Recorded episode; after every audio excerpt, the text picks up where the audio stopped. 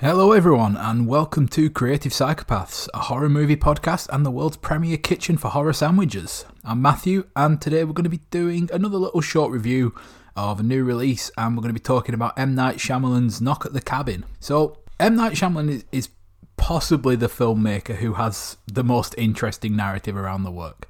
You know, he appears to be loved and hated in equal measure, you know, considered by some to be on a continual slide from the sublime to ridiculous, relying you know, only on twists to make his films interesting and, and trading on a name that he made at the turn of the century and you know since failed to live up to.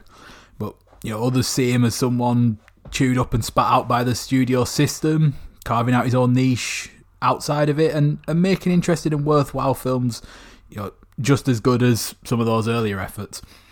Personally, you know, I fall somewhere in between those two, you know, as I'm sure a lot of people do. You know, I'm I'm in awe, frankly, at his constant self funding and the massive returns that he gets on his work. And, you know, also that he just seems to tap into, you know, popular audience that are always always with him with, you know, big screen releases. You know, at a time when just getting a big screen release is becoming increasingly difficult. Uh, but, you know, for me, his films are inconsistent, and personally, he's never made a film that I've, I've really truly loved, you know. Uh, but for every split, there's a glass. For every sixth sense, there's an old. Uh, but you know, regardless of the quality of these films, there are always, at the very least, interesting and you know worthwhile when he's taking the reins fully. Uh, I would say that you know, for me, the Last Airbender and After Earth, I think should be struck from his filmography. Uh, they just don't feel representative to me as a filmmaker he is. I think they come with a lot of you know studio and interference from elsewhere. Uh, this time, though, he is adapting work. Uh, Paul Tremblay's novel, The Cabin at the End of the World, uh, which for me is a much better title than Knock at the Cabin, but there we go. Uh, so it's a novel that I have read, uh, so you know I'm obviously going to be making comparisons uh, and you know may come to some different conclusions around the film than you know a lot of people might. And you know as a result, I am going to be treating this as an adaptation as well as a film in its own right. And you know, I just think it's it is quite interesting for Shyamalan because it's a relatively new way of working for him, as he's only really adapted twice before that with The Last Airbender and then then with Old. Uh, so the story for this follows Andrew, Eric, and their daughter Wen. Uh, they're on vacation at a summer cabin, and they're met by Dave Batista's Leonard and his associates, played by Nikki Amuka Bird, Abby Quinn, and Rupert Grint. Uh, so the intruders break into the cabin and restrain the family.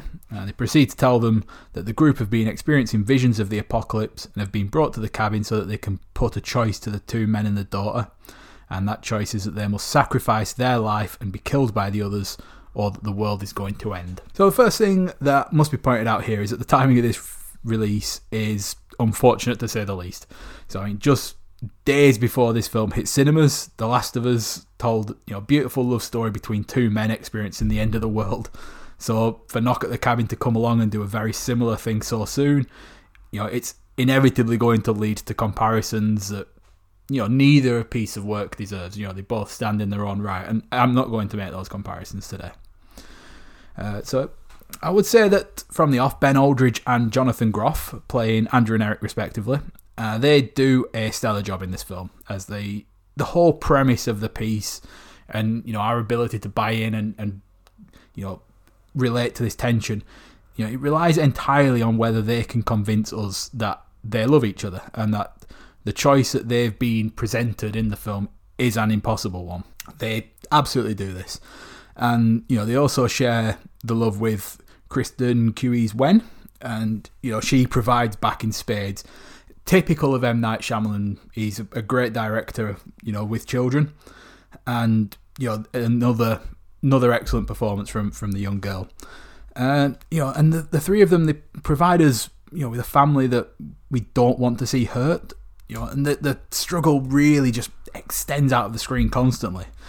And, you know, the characters they're, they're well drawn, and the actors playing them, you know, they're demanded to show your range and you know the contemplative and understanding of the aggressors and, and you know and the intruders you know but at the same time you know the resistant and rebellious and, you know and they've got to play both of those off and if they couldn't do this the film would just fall apart but thankfully you know the the three family members in this They're, they're all really great.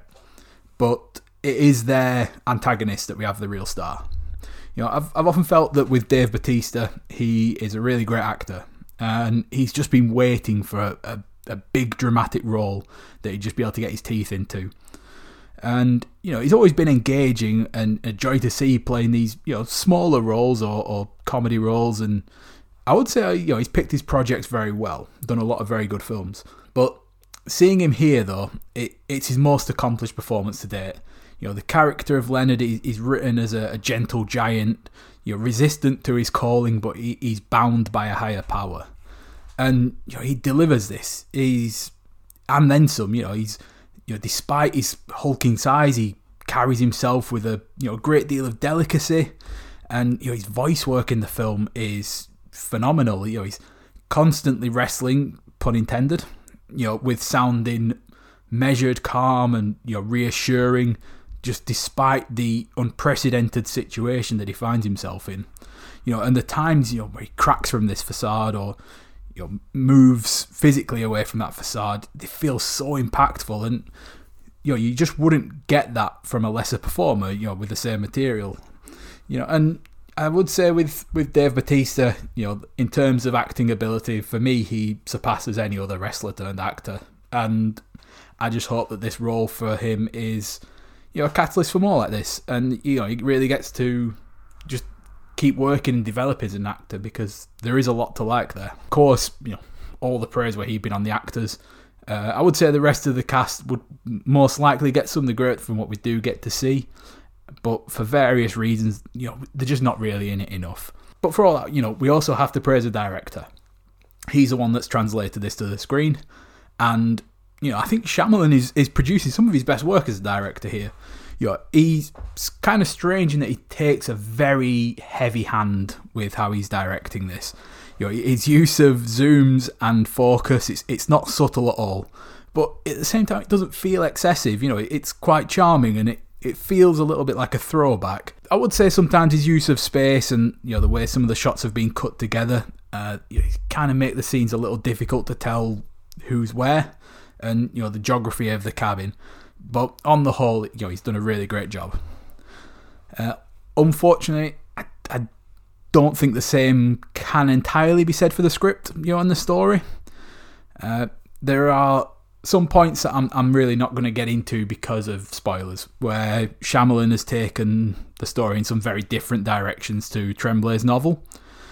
And I think for me, they they undermine many of the themes that, that I took away from the book, uh, especially around the idea of faith and how far that you can believe something that, that is going on around you. Uh, so, you know, the book is at a pains to constantly keep the reader unsure as to what the real truth of the situation is and what's happening. You know, it's constantly providing evidence and counter evidence, and there's there's always doubt, there's always skepticism, and it, you know, it's presented to us quite reasonably. But I think instead of this, Shyamalan has opted to provide definitive answers by the time that the third act comes around. And I think as a result, on that front, it does feel uh, a little less thoughtful and emotive as it possibly could. And another drawback for the film is that you know, it's a story and it's a film that is, is filled with violence of one kind or another. Uh, but it's but it's always shown off screen. And you know, I know filmmakers always tread a tightrope of what they can show against what age rating they need to you know to maximize the revenue.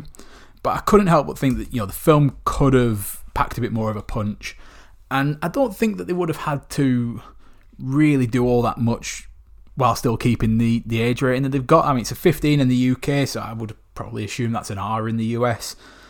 So I think you know it would probably you'd probably be able to get away with more, but still keeping that you know that age rating in place. And I think that would have just you know just emphasised a little bit more gore, just to really nail into the horror of of what was going on. Saying that, what the film does do, uh, as well as its source novel, it just gives us this really you know interesting and, and very delightful twist on the home invasion genre. The invaders are bringing with them you know real danger, uh, but they're not necessarily villains, and you know they they're reluctant in what they're doing, and they don't pose any real direct threat to the characters.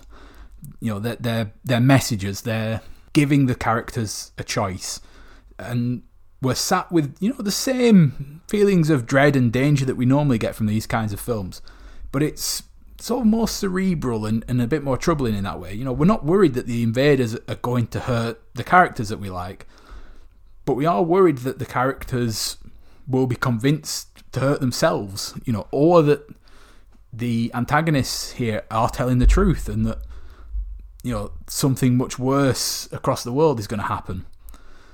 And, you know, it's something, you know, the way that the invaders, you know, aren't a threat in the usual sense. It's not something that I really recall ever seeing before. And I thought it was you know, nice to see something this fresh on the screen you know, on top of that as well, it, you know, it does leave the viewer with, you know, with a lot of thoughts, you know, about ethics and morals of the situation, the choices the characters are making, and what's right or wrong, the value and and how much lives are worth, and things like that.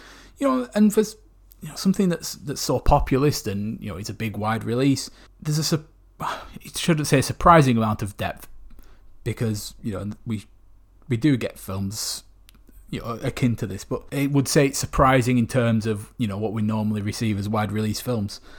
Uh, that there is you know so much depth to this, and it you know it all a result of how the story is told, and you know how everything that we've said before comes together, and it, it's you know it's very good on that front.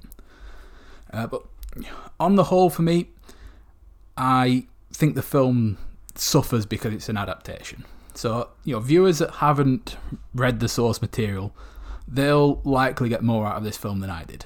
If I was going into the film cold, I think I would have found it more exciting and more interesting than I did. Uh, not so much that I knew where the story was going because, you know, like I say, there are some very different turns. Uh, but I was just unfortunately left brewing sort of what could have been with the film rather than enjoying what was. Uh, but again, that's not to say that the film's to be avoided. You know, quite the opposite, because you know the you know the bulk of this review is very positive, and the film it's entertaining and, and engaging, and I, I would encourage almost everyone to go see it. And you know, you you will almost certainly enjoy it, probably more than I did, but probably. So you know, in the creative psychopath tradition, you know, we're reviewing this film on a scale from shit to creative psychopath via an ooh that's spooky. I'm going to go with the latter for this one, but you know, most importantly, I'm you know really interested to hear what you think. So join us on the Facebook group. Just search for Creative Psychopaths, and yeah, share your thoughts. You know, especially if you haven't read the book, and you know if you have, you know, we can talk about that as well. Uh, but you can also find us on Instagram, find us on Twitter. Just search Creative Psychopaths. Uh, I'm on Twitter at I Like Dumb Movies, and we're on Letterboxd too at CP underscore Psych Podcast, and I'm there as Matthew Thorne, which is just all one word. So, yeah, thanks for listening, and we'll see you soon.